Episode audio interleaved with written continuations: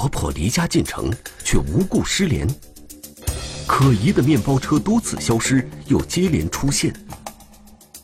车上出现的三名男子，他们到底是谁？这一切的背后，又隐藏着怎样的秘密？迷踪，天网栏目即将播出。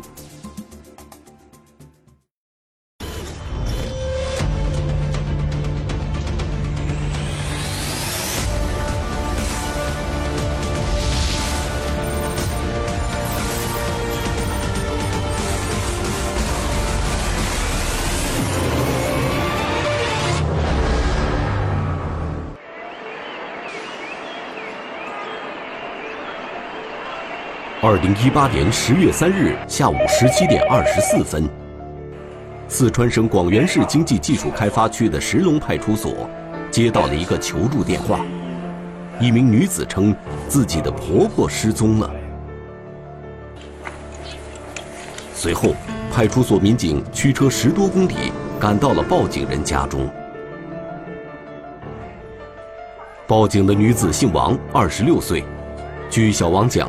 两天前的十月一日下午两点半左右时，曾接到过婆婆打给她的一个电话。婆婆与自己约定，两天后，也就是十月三日这天，两人一起从工作的市区返回家中。小王的婆婆是市区一家足浴店的清洁工，平时的作息规律是工作两天休息两天。十月三日上午。恰巧是婆婆结束两天的工作回家休息的时间，可当小王来找婆婆准备一起回家时，却被告知，她的婆婆在一号、二号根本就没来上班。据足疗店的负责人说，他们中间也给这个就是赵某打过电话，电话一直联系联系不上，这个情况让联系两天电话关机，这个情况就比较反常。此前。小王已经在广元市区的娘家生活一个礼拜了，期间没有和婆婆在一起。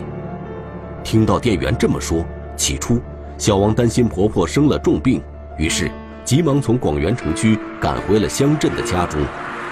可在家中，小王并没有看到自己的婆婆，并且婆婆的手机依然是关机状态。问亲戚朋友打电话都说没去嘛，都不知道她在哪儿。想到婆婆已经失联两天了，焦急的小王报了警。小王的婆婆姓赵，五十三岁。小王反映，婆婆赵某一直在帮自己带孩子，平时没有什么消遣活动，也很少外出。就是我们通过走访，赵某个人比较简单，也没有什么呃矛盾纠纷，家庭关系比较和谐。之后，民警调查得知。在十月一日赵某离家的当天，曾有村民看见过他。邻居问他干什么，他也去上班去了，就这么一个很正常的状态。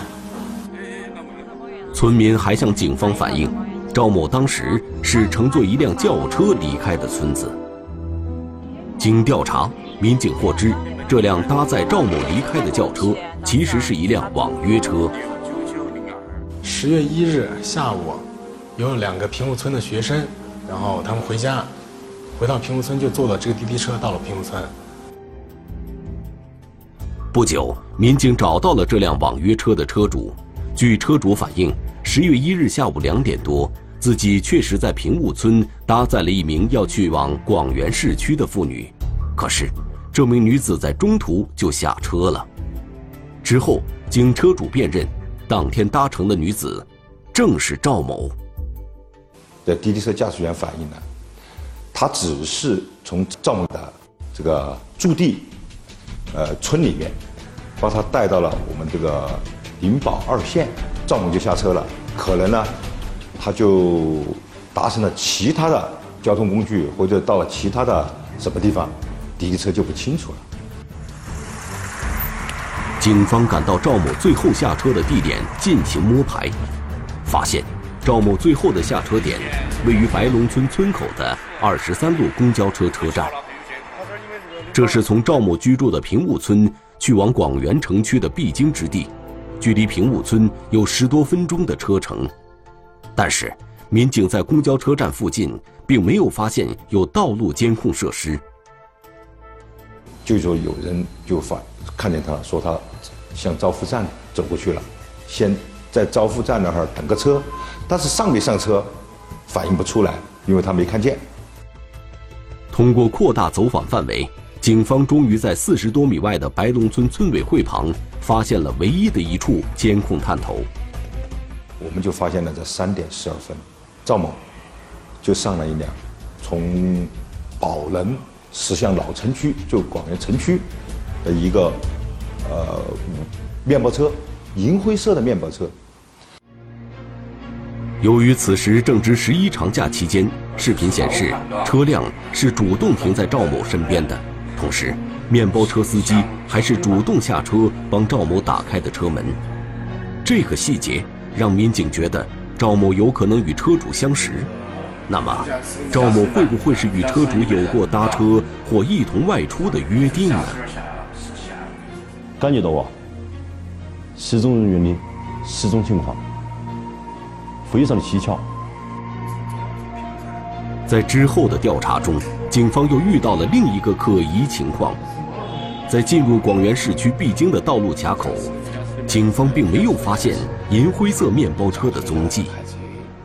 通过前期的技术工作的深入开展，我们越来越感觉到啊，这是一起非常寻常的失踪警情。最终，石龙派出所把案件移交到了广元市公安局经济技术开发区分局刑侦大队。我们当时就立为这个赵某被拐卖案。因为你其他的案件的话，你说是其他恶性案件的话，你没有其他的证据来支撑。当刑侦大队的侦查员来到失踪者赵某家时，他们获得了一条新的线索。原来，赵某失踪前曾向单位请过假，并且在离家当天，赵某随身还携带了一千元现金。平时他带很少的现金，那天带了。一千块的现金，就是对他来说是非常大量的现金。一个请假，二个带大量的现金，是要离开家一段时间吗？给人的一种感觉是这样。请假说明赵某这次外出并不是要去单位上班。携带现金，说明赵某可能外出的时间会长一点。果然，赵某的儿媳报警人小王也回忆起，婆婆曾向自己提到过，因为舅舅生病了，十月一日。婆婆要去城区的舅舅家看望一下生病的舅舅。三号下午他没上班，然后我就马上就给我舅舅打电话嘛，然后结果打电话说我妈就没去嘛。既然没有去看望舅舅，那么向单位请了假并带钱出门的婆婆会到哪儿去呢？对此，小王也提供不出任何线索。此时，赵某失联已经七天了，民警在寻找。家属也发动亲戚朋友们一起寻找他的下落。可是，尽管发动了所有人寻找，但依然没有结果。如果赵某并不是出远门的话，那他现在到底身在何处？他最后乘坐的那辆银灰色面包车又开往了哪里了呢？所有的证据都指向赵某是在接住他们以后。就失踪了，我们就是顺线追查，尽快找到赵某，解开赵某失踪之谜。警方扩大了对周边监控设施的排查，终于，在距离赵某上车点一公里的位置，警方找到了一个监控探头。这一次，民警终于有了重大发现，在靠近宝能方向的这个一个视频，这个发现有。几几辆面包车通过，然后我们就对这个几辆面包车的这个排查，我们就发现了其中一辆这个银灰色的面包车，它的车牌号码是零九九幺 E。查询车辆信息，民警却发现这辆悬挂零九九幺 E 的银灰色面包车，竟然是一辆套牌车。从我们的车管资料里面拿出来，这个车牌的车辆确实是也是一同类型的五菱车，但是它是白色的。我们在现场上发现了这辆车，它是银灰色的。随后，警方分析，虽然搭载赵某的面包车行驶的是从宝轮镇到广元市区的公路，但周边还有多条通向附近乡村的岔路。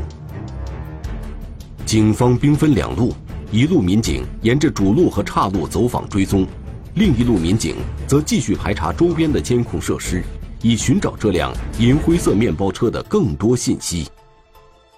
这个赵某去了什么地方？人去了什么地方？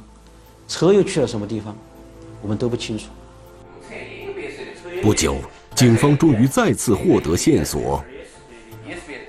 我们又在原点，呃，往宝能方向的监控和我们原点的监控进行了延伸查找，发现，在六点三十多分，这辆车回到了赵某上车地点，并且没有停车，直接驶向了我们相邻的宝能镇。这块儿又引起了我的注意。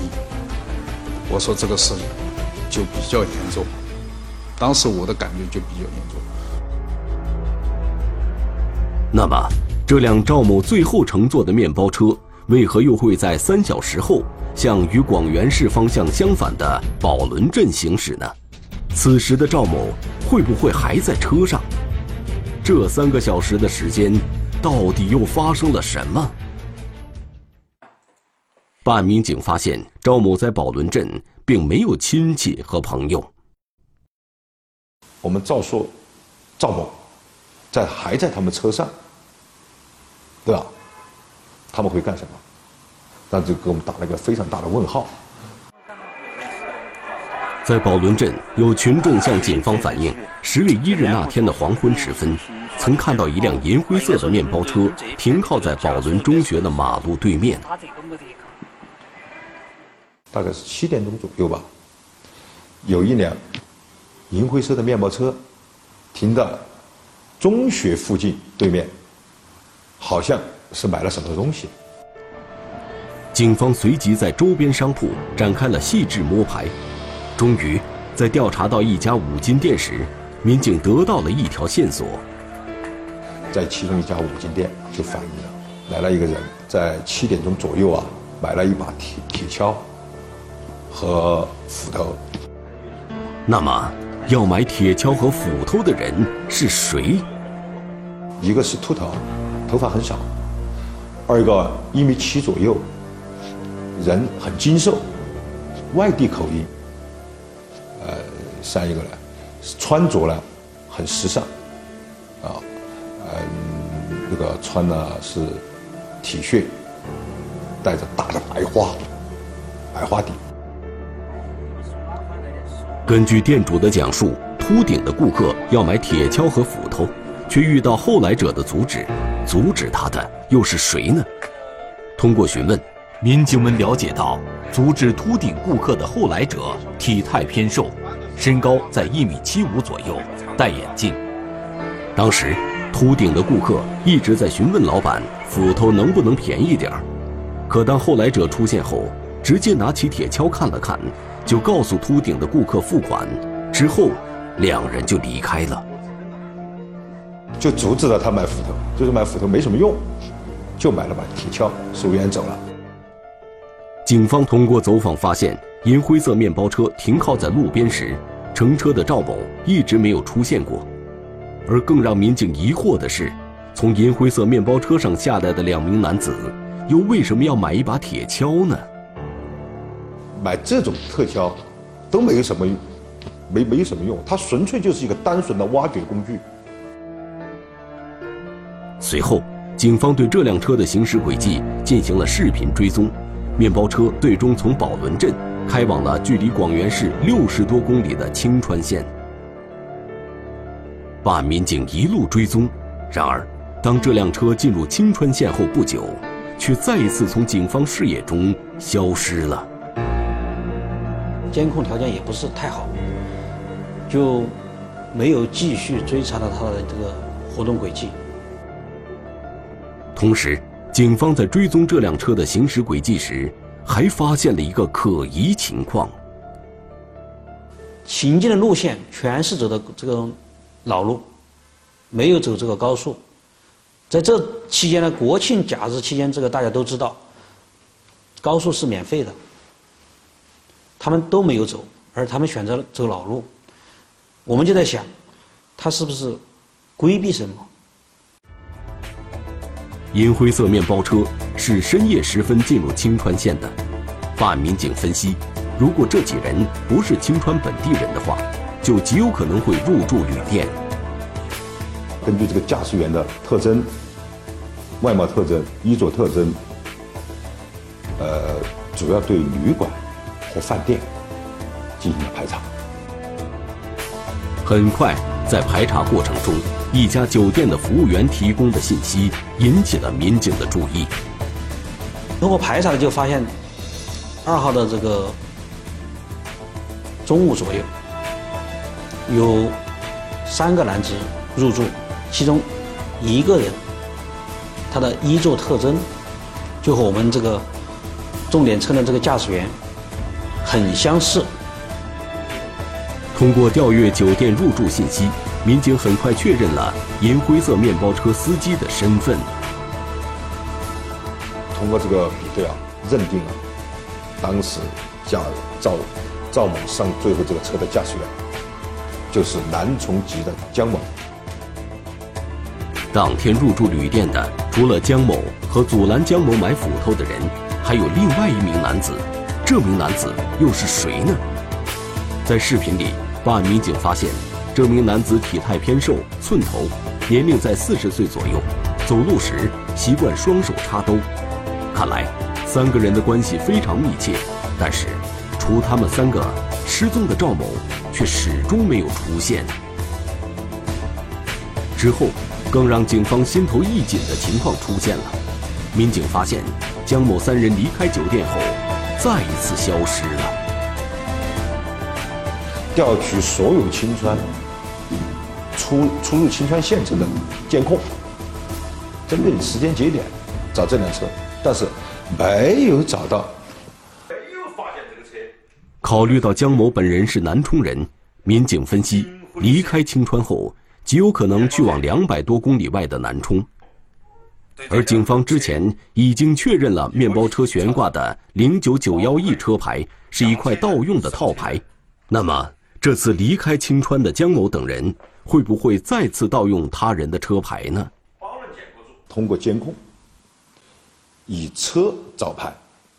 最后我们发现，在青川这个高速的入口，一辆幺八零幺的这个面包车，和我们之前消失的零九九幺 E 这个面包车，从它的这个车型的外观。这个仔细的这个甄别，我们确定它就是同一辆车。掌握到江某等人再次盗用的车牌号后，警方发现第二天晚上七点多，这辆银灰色面包车离开青川，开往了南充方向。所以根据这一行为啊，就是这个频繁偷盗车牌，然后套牌使用、购敲、体宣。这些还有行车路线的诡异，结合到赵某的失踪，所以我们当时啊，心急如焚，让我们这种不祥的预感越来越强烈。此时，距离赵某失踪已经过去了七天，不断盗用车牌的面包车行迹十分可疑。车上出现的三名男性，让案情更加扑朔迷离。在追查车辆的同时，民警还在调查除了江某之外的另两名男子。这个发现他这个这个关系比较密切的两个人，一个是这个胡某，还有一个曾某。那么，江某与胡某、曾某又是什么关系呢？对这三人呢，进行了一些摸排调查，发现军事、劳事人员，而且都是重刑，三人都有暴力犯罪的记录。联想到此前江某等人曾连续两次盗用他人车牌，警方决定以车找台，对十月二日当天所有进入南充的类似车辆进行全面摸排。通过南充当地警方的协助，办案民警很快就发现了这辆面包车的踪迹。最后我们发现他进入了城区的一个一个在建工地，进去了之后就一直停着。警方随即对这辆停在工地上的银灰色面包车进行了蹲守，可是，让民警疑惑的是，此时车上的司机并不是江某。啊，我们发现了这个车，并非并非胡某、江某等三人在开，而是在一个南充的工地上，一个施工人员的自用车。这个人的关系当中，与江某等人啊等三人。没有任何关系，我们只做了个了解，然后就继续，主要是对人进行对江某等三人进行了查找。之后，警方还发现江某、胡某、曾某三人从广元回到南充后都没有在自己家中居住。从这一点我们看，他这个上是为这个一个是明确他们的嫌疑。我认为是逐步上升。二个，我们这个失踪的这个案件，上升为命案的这种可能性也就更大。警方马上扩大了对江某等三人社会关系的排查。通过排查，警方发现三人极有可能藏匿在了亲友家中。二零一八年十月九日，协助专案组调查的当地民警通报消息。三人中的胡某、曾某，出现在了南充主城区的滨河路一带。我们迅速就把我们的工作组呢做这个工作工作地点调整在滨河路一带，进行蹲守、固定蹲守和查找。通过对滨河路一带的大规模查找，二零一八年十月九日下午两点多，民警终于在一条街边发现了胡某和曾某的身影。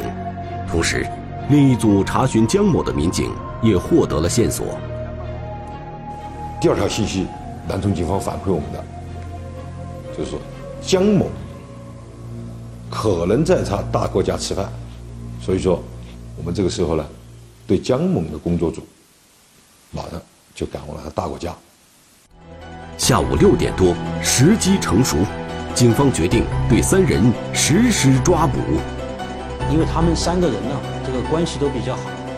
如果抓一个，其他几个没到案的话，可能会对我们的案件办理造成很大的困难。我们当时制定就是三个人要同时抓。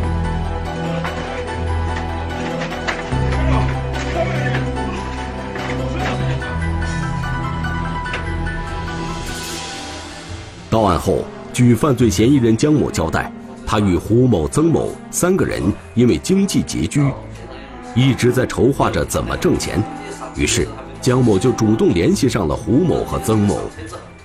为了找钱，他们特意选择了曾经入狱服刑的广元。为此，曾某还专门花五百元钱租借了一辆面包车。三人聚齐后，江某提议以租借来的车为作案工具实施抢劫。此后不久。三人发现了正在路边等车的赵某。三个人以营运拉客的名义，将急着外出办事的赵某骗到了车上，然后三人便控制住了赵某，并实施了抢劫。可是，被劫持的赵某已经看清了他们的样貌，于是，三人萌生了歹念。